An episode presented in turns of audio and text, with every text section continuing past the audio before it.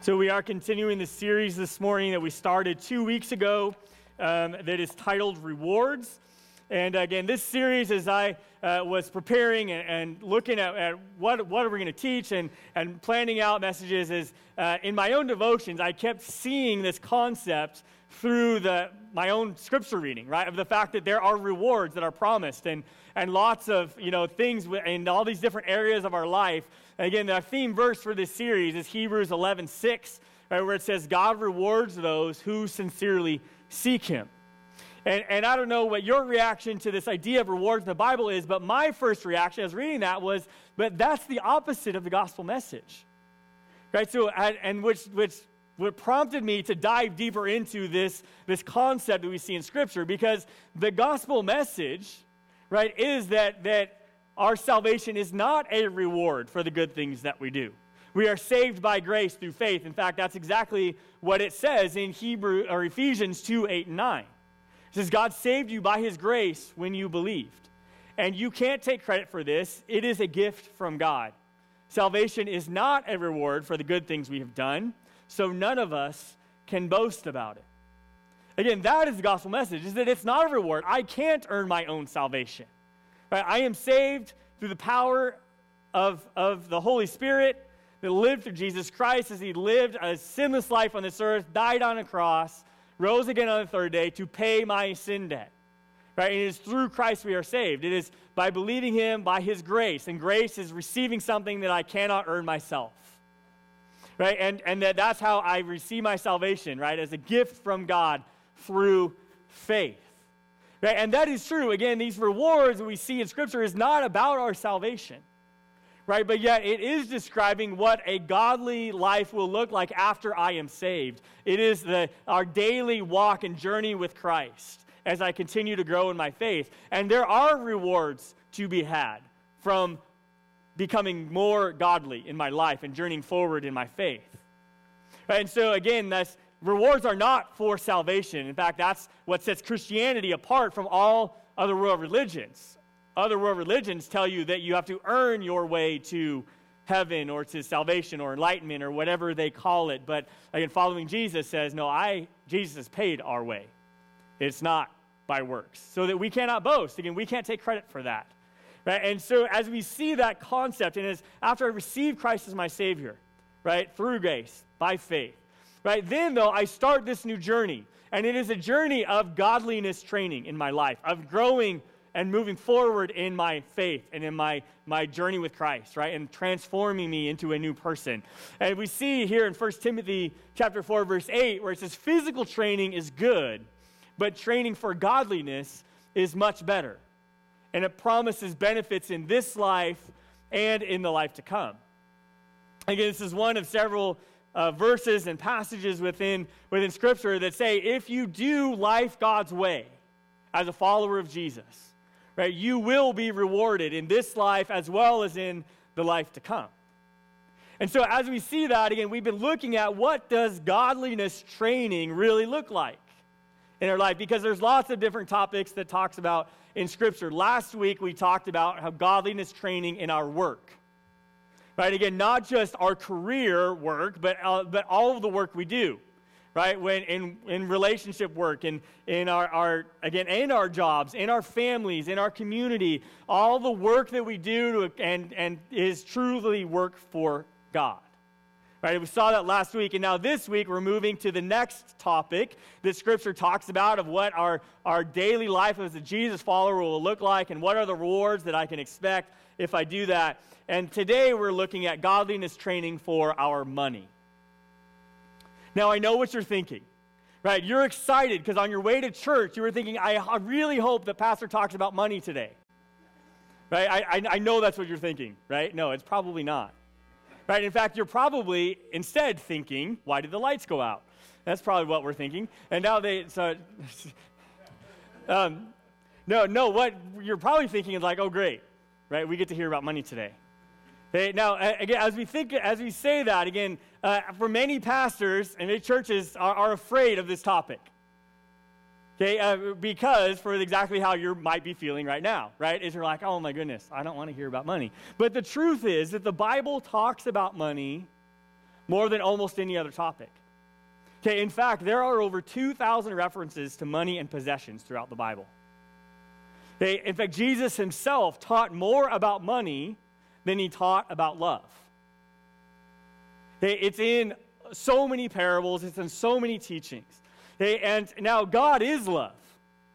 Right? And we know that and we, we stand firm on that. But yet, God also knew that we would likely struggle more with money than we do with love. And He taught more about money than He did love. Now, with that said, there is so much in Scripture about money and about possessions and about how we should view it and handle it and, and all of those things. And so there's no way I can cover all of it today with us because we all do not have that much time today. But I am going to start this morning with a kind of a crash course in God's advice about money and handling money His way as a follower of Jesus. Um, and, it starts out again as we, the first foundation is the fact that we cannot buy our salvation. Our money has nothing to do with our salvation, right? It is not an act of good works, right? It is by grace through faith.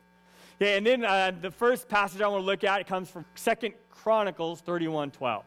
Okay, where it says, Then they faithfully brought in the offerings, the tithes, and the dedicated things.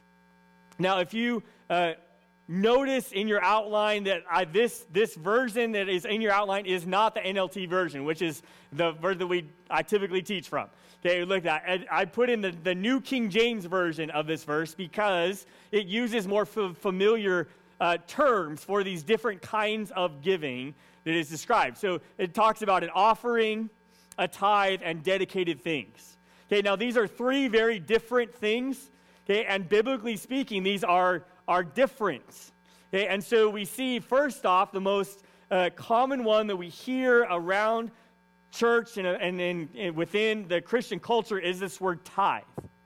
Okay, now again, it's used in this verse. It's used all throughout a lot throughout Scripture.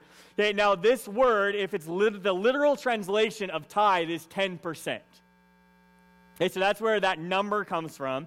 Okay, so literally, uh, again, the Hebrew word tithe, the literal translation is 10%. So if you read this and now they say they faithfully brought in their offerings, their 10%, and the dedicated things. Okay, now this, uh, this tithe um, is defined biblically uh, in a few different ways. It gives us, in fact, very specific guidelines on what a tithe is. Okay, first off, it is 10%, and it is 10% of our first fruits.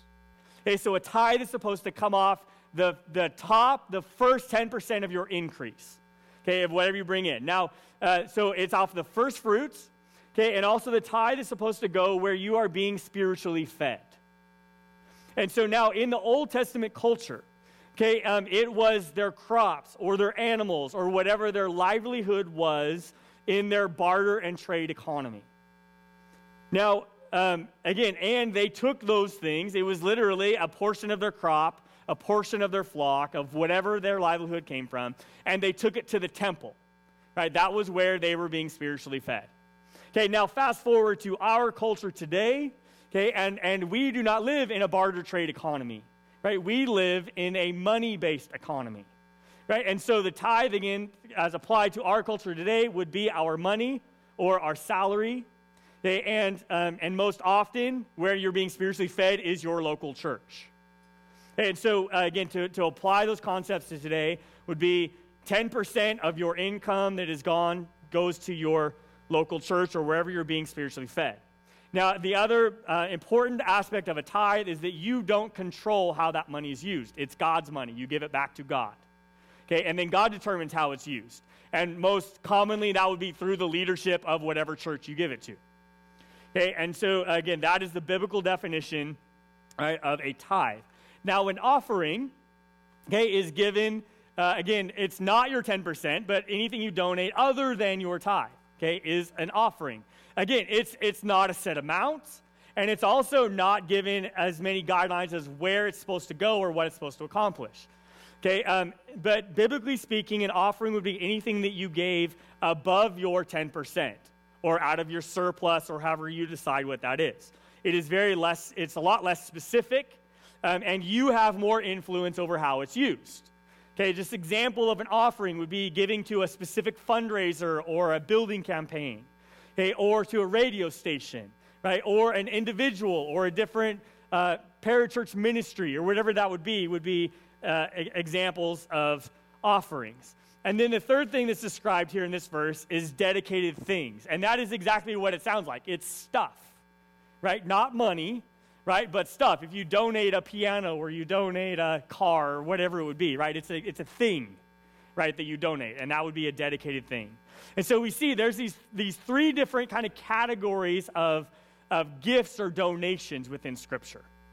Okay, now as we again uh, continue to move th- through our crash course on managing money God's way, the next verse I want to read to you is Malachi 3:10. Okay, in this verse it says, "Bring all the tithes into the storehouse, so there will be enough food in my temple. If you do, says the Lord of heaven's armies, I will open the windows of heaven for you."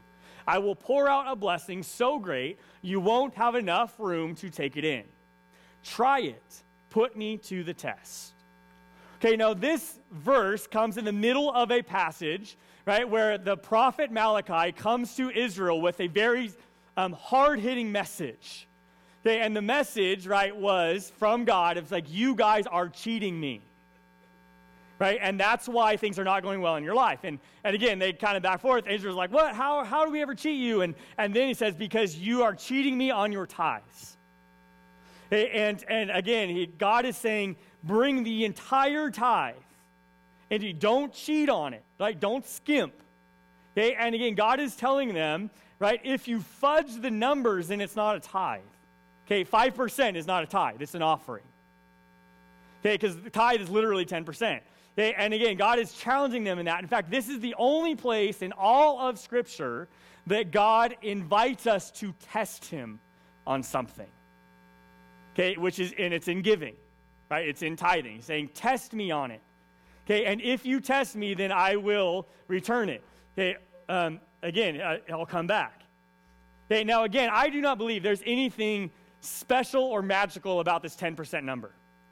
I believe it's, it's a guideline that God gave us. It's a starting point of our giving and, and of our, our dedication to Him. Okay, now to say, but I do say that God created our hearts and He understands how much it takes to keep our hearts right. And so if He suggests 10% as a starting point for your giving, then I think that's probably the line where it starts to affect our heart.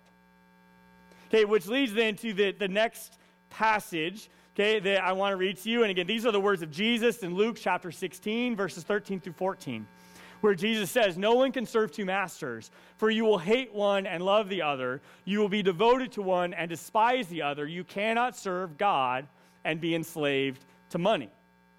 And the Pharisees, who dearly loved their money, heard this and scoffed at him. Now, again, the point of Jesus' words here and, and in many other places, like I said, is Jesus even taught over and over again about money and possessions and, and our attitude towards them is that it is not actually about your money. Okay, and this is a big misconception when it comes to the biblical teaching about money because we think the biblical teaching about money is about money. It's not about money. The biblical teaching about money is about your heart. Right? It's not about your money at all. God does not need your money. Right? God owns everything in this world. Okay, every dollar in our economy and in every economy around the world is ultimately God's. God owns a cattle on a thousand hills, is what Scripture says. Okay, he does not need your money, but he does want your heart.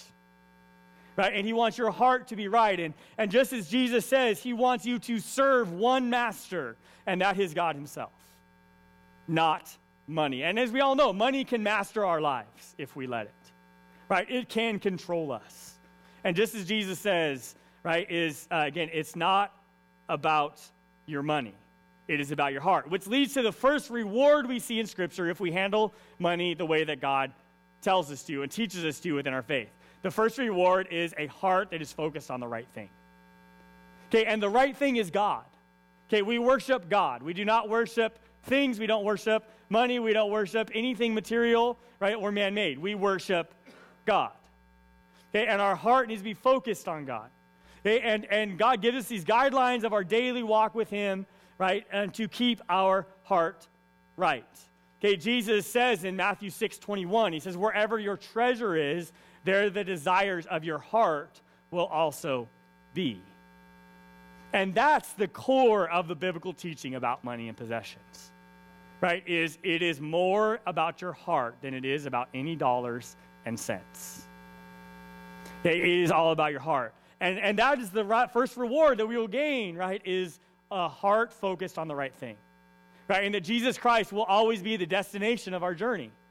Right? That we will move forward in our faith and be more like him tomorrow than we are today. And then the other biblical reward in this life, given if we handle money God's way, is it seems a little bit counterintuitive. Okay, but it is more money. In fact, Scripture says over and over and over again if you handle well what you have, then God will give you more. Another big kind of misconception within Christianity in our world is that is that if you are wealthy, then um, that's not then you can't be godly, and that's just simply not true. In fact, money is shown over and over and over again, given by God as a blessing for faithfulness throughout Scripture. In fact, uh, as we see in um, in Luke six thirty eight, it says, "Give and you will receive; your gift will return to you in full, pressed down, shaken together."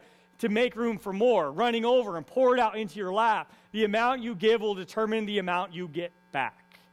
Again, these are the words of Jesus. Right? And he says, again, just like this is the same God that in Malachi says, test me on this. Right? And he said, in fact, we'll see, you end up with more money. Now, I will say, okay, is that the wealthiest people that I know are also the most generous people that I know. And I firmly believe the reason why they are as wealthy as they are is because they are generous. Right? And they've been faithful with what God's given them, and God continues to give them more money so they can be more generous. The wealthiest people I know are also the most generous people that I know. Okay, now as we there's our crash course in money. Like I said, there's a lot more we can go into. In fact, Financial Peace University goes deeper into this. And again, you're welcome to do that. I hope you'll be a part of that. Now, with that said, is, is as a when I was a young pastor, just starting in ministry and, and starting in leadership and all these things, is I gained some, I got some advice from a very wise person. Okay, now this advice I've carried with me a lot, a long time, and it, it's helped me a lot in my life and in my ministry. And, and this, this might be some advice you might want to write down. So I'll tell you, it's not in your outline. So just, just hints. Okay, you might want to write it down. This is it. Are you ready? This is the advice. Okay, when money is involved, people get weird. Okay, when money's involved, people get weird. Okay, now this, this concept, again, I've seen is, is true. It's true in the church, it's true outside the church, it's true in life in general. Okay, when, peop, when money's involved, people get weird. Okay, and that's also one of the big reasons why pastors don't want to preach about money, right? Is because as soon as you bring it up, people get weird. Okay, and you get all kinds of weird questions and weird responses and all kinds of things. Okay, and so, but this is a concept, like I said, that I've, I've kept in my mind and my heart as I've gone through life. Okay, like I said, not just within my own life, but as well as within my ministry. Okay, now our passage today okay, is I want to read from 1 Timothy chapter 6. And so if you have your Bible with you, I invite you to open with me to 1 Timothy chapter 6. Uh, if you don't have your own Bible, you don't have it with you today, there are Bibles provided for you in the seat pockets. You're welcome to use one of those. You'll notice on the outline is the page numbers of where you can find this passage in those Bibles. And so I encourage you to open with me to 1 Timothy chapter 6, and we're going to pick up hey, um, at the end of verse 2. Okay, and then we're going to read the, the rest of chapter 6. Now, to set the context of this, is this is a letter written by Paul, the Apostle Paul, okay, to Timothy. And Timothy was a young uh, apprentice of Paul's. He was teaching him how to, how to be a spiritual leader. Okay, and he, uh, Timothy was serving in a church, a, a, kind of a tough church environment.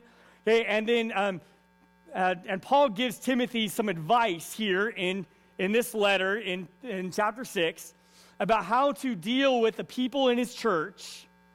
Okay, and, and as we read this passage, keep this in mind. When, when money's involved, people get weird. Here we are. 1 Timothy chapter 6, starting the second part of verse 2, where it says, Teach these things, Timothy, and encourage everyone to obey them. Some people may contradict our teaching, but these are the wholesome teachings of the Lord Jesus Christ. Te- the, these teachings promote a godly life. Anyone who teaches something different is arrogant and lacks understanding. Such a person has an unhealthy desire to quibble over the meaning of words. And this stirs up arguments ending in jealousy, division, slander, and evil suspicions. These people always cause trouble, their minds are corrupt, and they have turned their backs on the truth.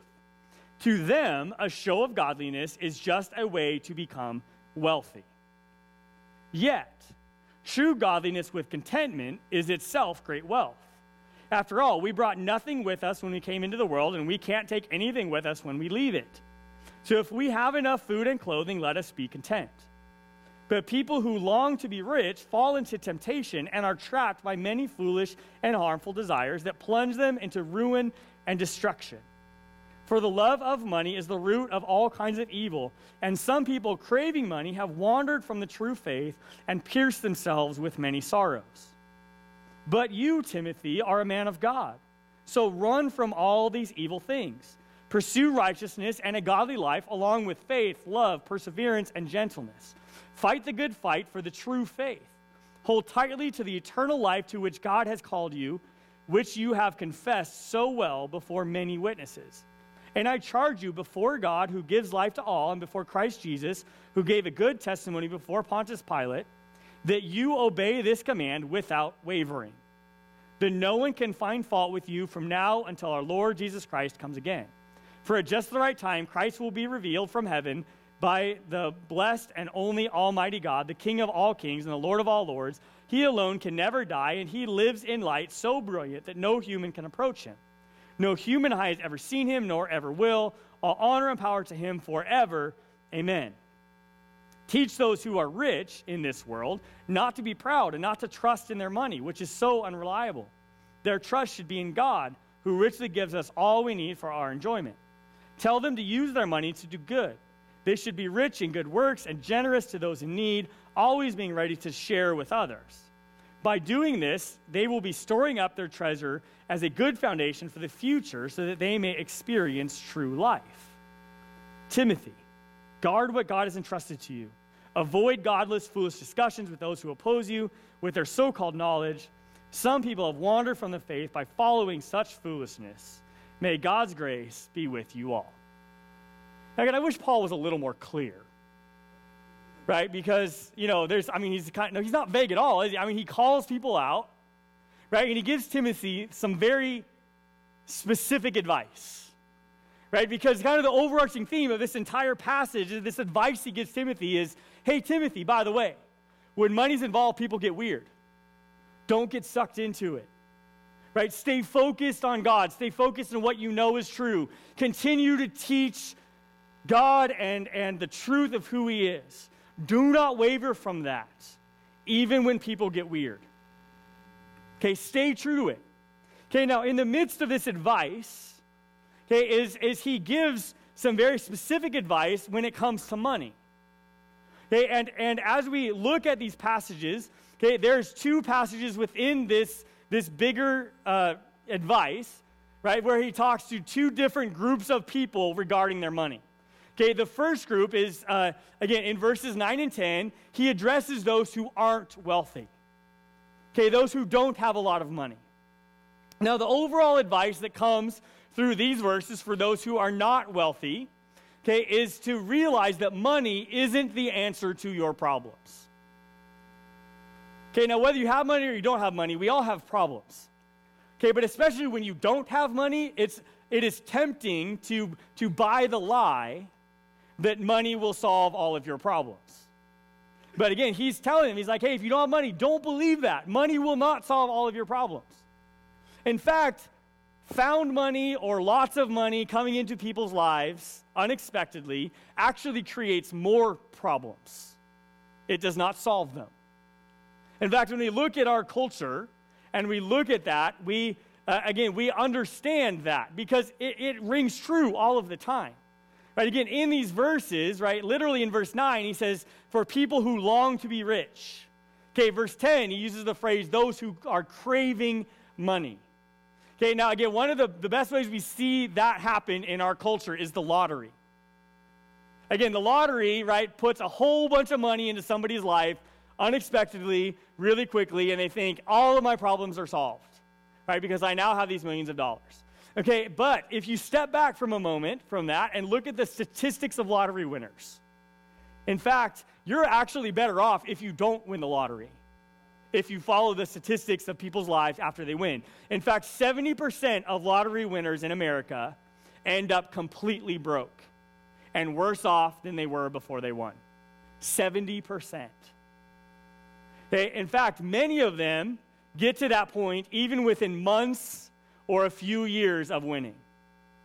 In fact, if, if, I mean, just Google it if you don't believe me. Like, again, I literally, I Googled it last night, and there's this article after article of what lottery winners saying, I wish I never won because my life is, is worse now than it was before. Okay, money will not solve your problems.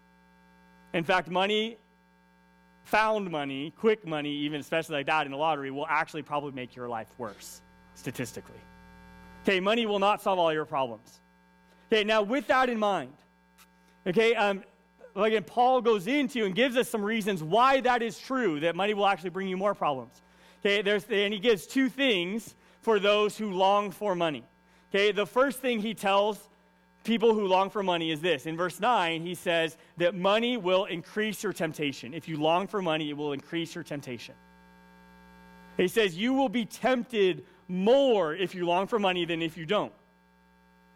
Okay, now again, we can look at our culture and we know there are all kinds of ways that you can get rich in our culture. Some of them you can get rich even very quickly, right? But they're not good.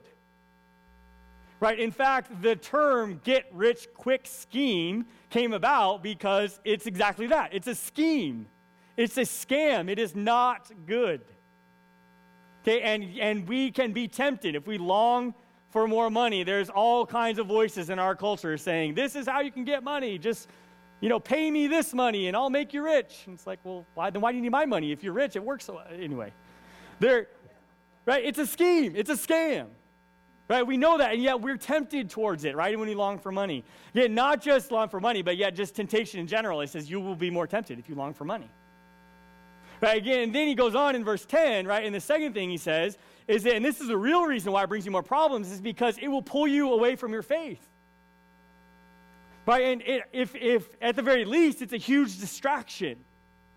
Right now, I understand, and again, I've, I, have i have worked with people and, and, and understand because I've, I've taught financial peace. I've, I, have i have friends, and in our culture, like again, we, we really struggle with money, and, which is why, again, financial peace is such an important thing. But again, I understand not having money right, um, um, becomes a, a, huge distraction. I mean, from debt collectors calling and, and wondering how bills are going to get paid and, and, and all of these kind of things. It, it's a huge distraction no matter what. Yeah, and it is. And yet, though, it will um, it'll dominate your time and it will dominate your focus if you're just constantly longing for a quick answer, right? And longing to get out as we long for money, it will pull you away from everything in your life, including your faith. Right, and again, that's why he said in the video, even Dave Ramsey said in there, financial peace, it will not just affect your money, it'll affect, it'll change your life. Right? It'll affect every aspect of your life. It'll make your marriage better. It'll make you more happy at work. It'll make you know your family life better. All, all these things, right? Because it is a huge distraction. Okay, and it will pull you away from your faith. Okay, and then, so again, he says, like, don't long for money, right? In that, because money is not the answer to your problems, God is the answer to your problems. Right? And so focus on that. Don't stray from that. And that was the core of his, again, advice to Timothy, right? People will get weird when it comes to money. Don't fall into that trap right? And do not long for it yourself. Okay, God will take care of you. Okay, and then later in the passage, in verses 17 through 19, okay, is um, he then gives advice to those who are wealthy, who have money. Okay, now as we see this advice, right, it might be easy for us to sit back and be like, well, I can ignore that because I'm not wealthy. Again, it's easy for us to say that. And, you know, so many times, right, we're tempted. Again, that's part of the temptation is to ignore the parts of the Bible, right, that, that don't apply to me. Right? Well, the fact is, I mean, pretty much all of Scripture applies to you.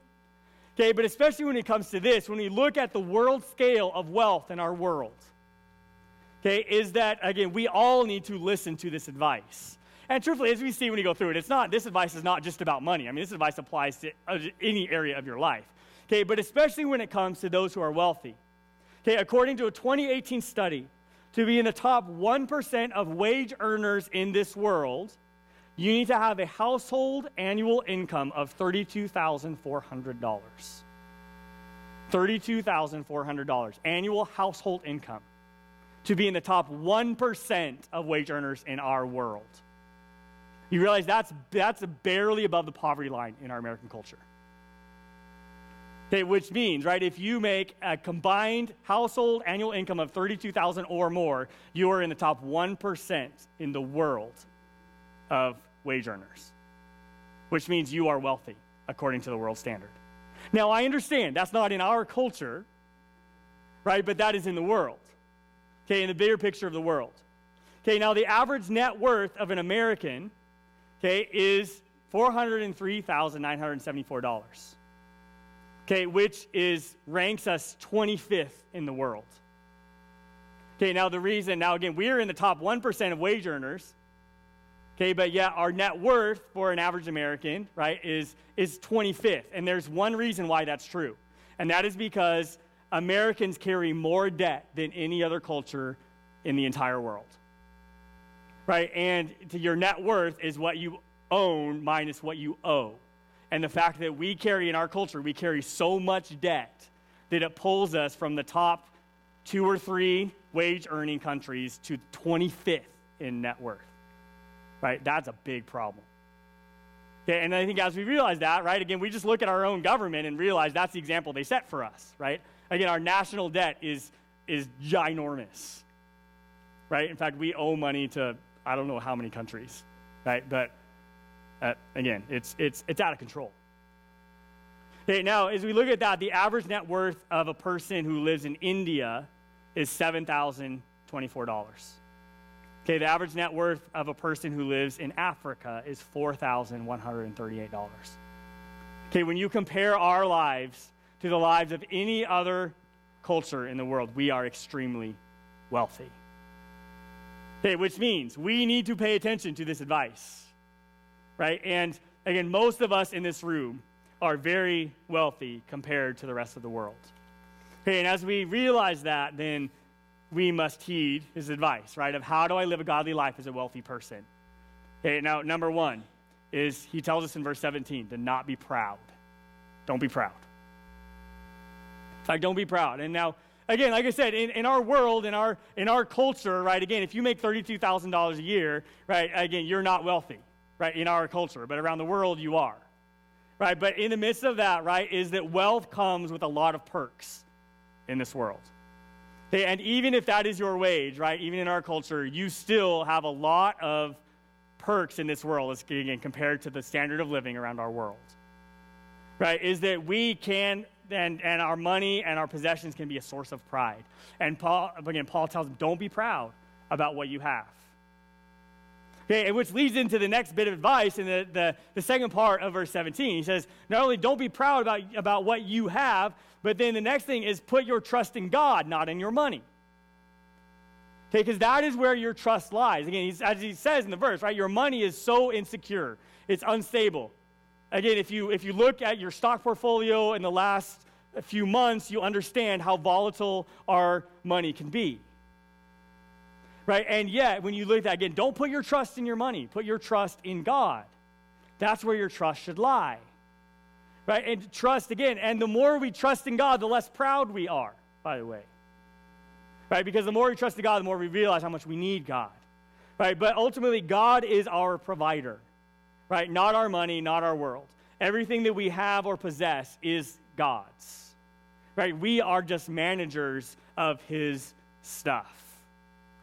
And then, keeping that in mind, then he builds that into the next thing that he tells us and advice for us in verse 18 when he says to use your money to do good. Okay, use your money to do good. Now, with this advice, we need to understand that money is amoral. Okay, it is not evil, it is not good. Money itself is amoral. Okay, but yet money will reveal the true character of whoever has it. Right? Which money can be used for evil and money can be used for good, right? But money itself is amoral. Right? Which leads us to, again, in this passage is one of the most commonly misquoted verses in all of Scripture, especially about money. Okay, and that is chapter 6, verse 10. right, where he says, For the love of money is the root of all kinds of evil. Okay, and it's misquoted as saying that, that money is the root of all evil, and that's not what it says. Again, it's not about money at all, it's actually about your heart, right? The love of money is at the root of all kinds of evil, which means you can use your money to do evil, and Paul says, no, use it for good. Right? And the other thing he says here is to use your money. He says, don't, don't hoard it for yourself, but use it. And now again, he, and we need to be wise with our money. Right? And that's one of the things that Financial Peace does, is it teaches us how what the proper balances are as far as how much I should save, how much I should spend, and how much I should give. Right? And, and it, it balances those things out. But we need to use our money, right? And be wise with it and use it and use it for good. Okay, a big part of, of using our money, according to the Bible, is to give it away. And which leads then to the fourth bit of advice that Paul gives us, and that is to be generous. Right? To be generous. Now, again, he says this is not just about specifically about money. In fact, in verse 18, he says to be generous with your time, right? As he says to be rich in good works, right? Be generous with everything in our life as well as with our money, as he says to be always be ready to share with those in need. And again, yet be wise in how you do that, right? Follow God's example, right, of, of, of saving, right, and of spending and providing for our own families and all the things that it tells us to do, but always be ready to share and be generous in your life. And so, with, if we do this, there are two rewards that are promised for us, other than the ones we already looked at, but two rewards he gives us in this passage. The first reward is contentment. Right? He says, if you do these things, then contentment is a reward that you will gain in this life. Again, in verse 6, he tells us, he says, Yet true godliness with contentment is itself great wealth.